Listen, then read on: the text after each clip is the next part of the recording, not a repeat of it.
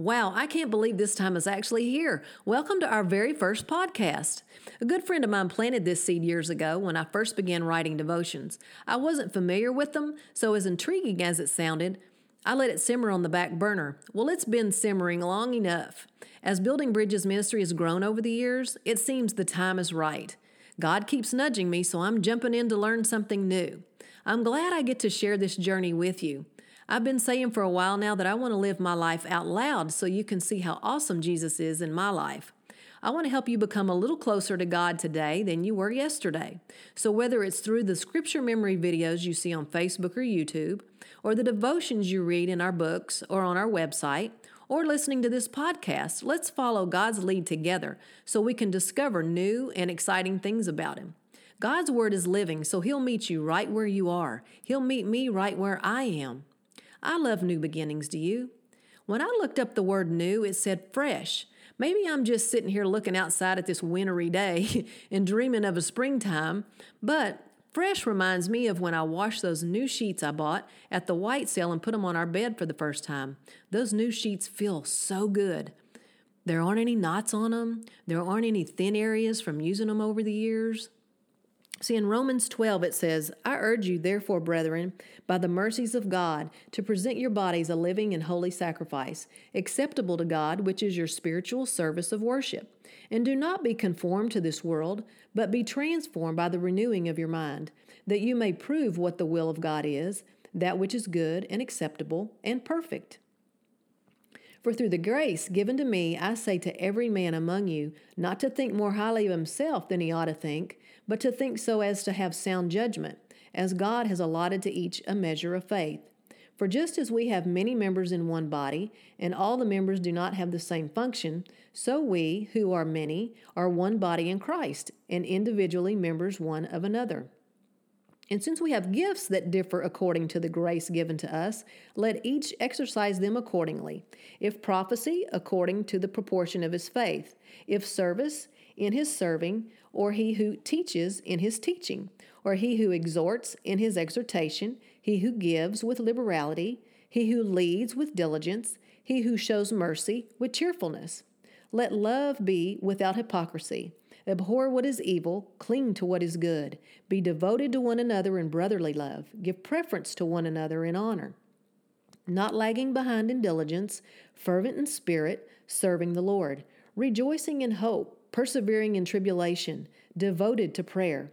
Contributing to the needs of the saints, practicing hospitality. Bless those who persecute you. Bless and curse not.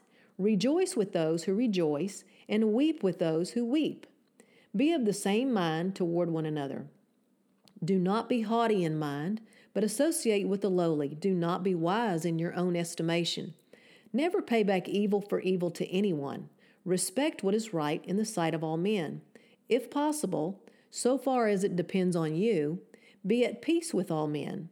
Never take your own revenge, beloved, but leave room for the wrath of God. For it is written, vengeance is mine, I will repay, says the Lord. But if your enemy is hungry, feed him, and if he's thirsty, give him a drink. For in so doing, you will heap burning coals upon his head. Do not be overcome by evil, but overcome evil with good. See, it's easy to do something because you've done it before, you're familiar with it, you're comfortable with it, and it's easy to fall into a place where you go through the motions. The joy of the Lord isn't seen through you because you're not reflecting it. Maybe you've, maybe you've allowed knots to form over the years. That's where I was not so long ago. I was singing in a praise team because that's what I had done for several years in my previous church. I tried leading the early service because, well, they needed somebody. Well, I can tell you that preparing and leading a service is completely different from singing in a praise team with others. You see, I don't know music. I just love to sing.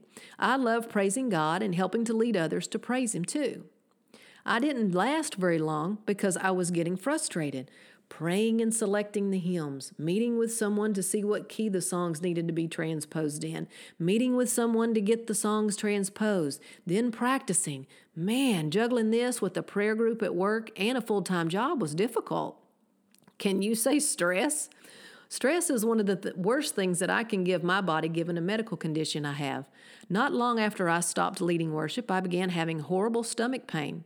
I had to take a leave of absence from work. I remember lying in bed thinking, wait a minute, this isn't how it's supposed to be. Earl wasn't supposed to be taking care of me. See, that's my husband. I've always been a very private person. Well, other than hiding behind my writing. All that privacy went out the window, and I had to ask my neighbor to come care for me so that Earl could go back to work. My pastor once joked that he thought I fell off the face of the earth because I hadn't been to church in so long. Someone I didn't know very well at the time brought over homemade chicken broth, and that was so good, and it was so what my body needed at the time. You see, I had many trips in and out of the emergency room, and they would give me enough fluid to allow me to go back home, only to return a few days later. They didn't have any rooms available in the hospital, so they couldn't admit me. In fact, they were treating folks in the E R waiting room because all the triage rooms were full. Man, it was craziness. While I was at home, I remember receiving a text from our pastor's wife. She tells me, you know, time off work is a great time to write a book. Well, it kind of freaked me out a little bit because I had started writing my second book about a year earlier, but I never finished it. Well, I finally finished the second book, and all along the way, I was praying that God would draw those to the book that He wanted to read it. Many folks bought my first book, see, but I rarely heard instances of people reading it. It seemed more of a novelty for folks to have a book written by someone they knew than for them to read it for the way that it was intended. I kept saying that I wanted this book to be different, and I have many instances where folks have approached me, either while I was in line to order at Whataburger, or while I was at church, or in various parking lots around town. I even received phone calls at work where folks had been reading the book and telling me what they thought of it or asked me questions about it. This is exactly what I was praying for. I wanted God to get this book into the hands of those He knew would get something from it. I'm sharing all this with you to encourage you to be open to doing something that God's direction um, so that you too can experience Him in a fresh new way. It may be um, through the same activity, but with a different heart. It may be a slightly different activity, allowing the joy of the Lord to shine through. It may be a combination of the same thing you do now, along with something else, and that something else may turn out to be the thing that you love and have a true, true passion for. See, that's what leading worship is for me now. I hope you'll be open to doing something that the Lord is asking you to do, especially if you're not feeling equipped to do it. That is the perfect recipe for God's grace and mercy to show in your life. He shows you grace and mercy so you can share His goodness with others. You sharing how God is faithful in your life will be the encouragement someone else needs to hear so that they too can begin to believe and experience Him in a fresh new way. Allow God to give you a new beginning. Let's take this journey together. Just think if you were one of the Magi led to see Jesus in the Epiphany. What gift would you have given Him? What gift would you give Him today?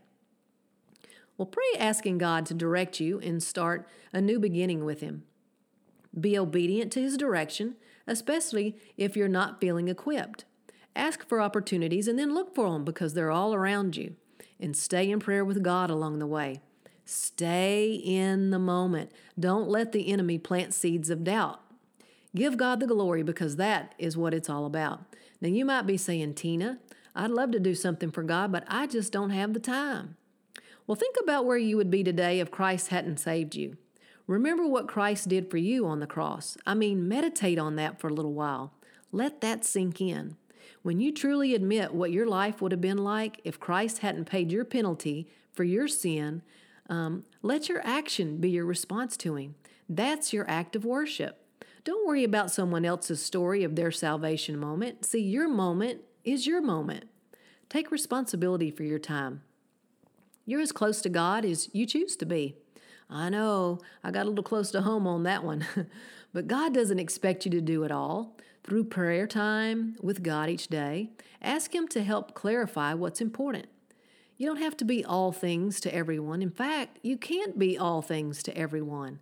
Believe that God will help you. Ask Him for help. Then tell a close friend what you're planning to do for God so they will help encourage you and hold you accountable. For some of us, writing things down make them seem more real. So write down what you're hearing in your prayer time. I set time aside each morning before I start my day because otherwise I tend to put it off and then I'm exhausted. I also notice when I miss my time with God in the morning, I feel it all through the day. For you, your best time to focus may be on your lunch hour.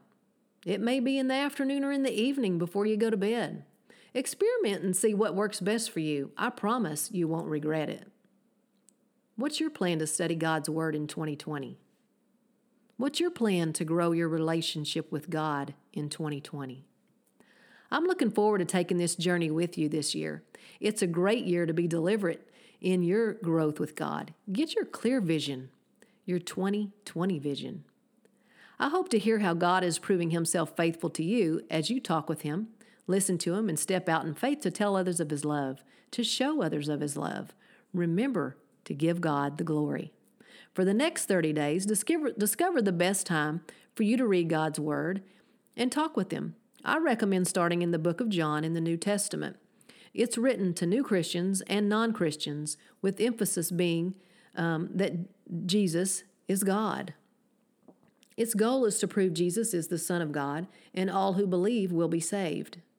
Remember, there is now no condemnation for those in Christ Jesus, so don't beat yourself up if you haven't been reading your Bible or praying for a long time. Till next time, drop me a line and let me know how you're doing. So build bridges and allow God to change your life. You'll never regret it.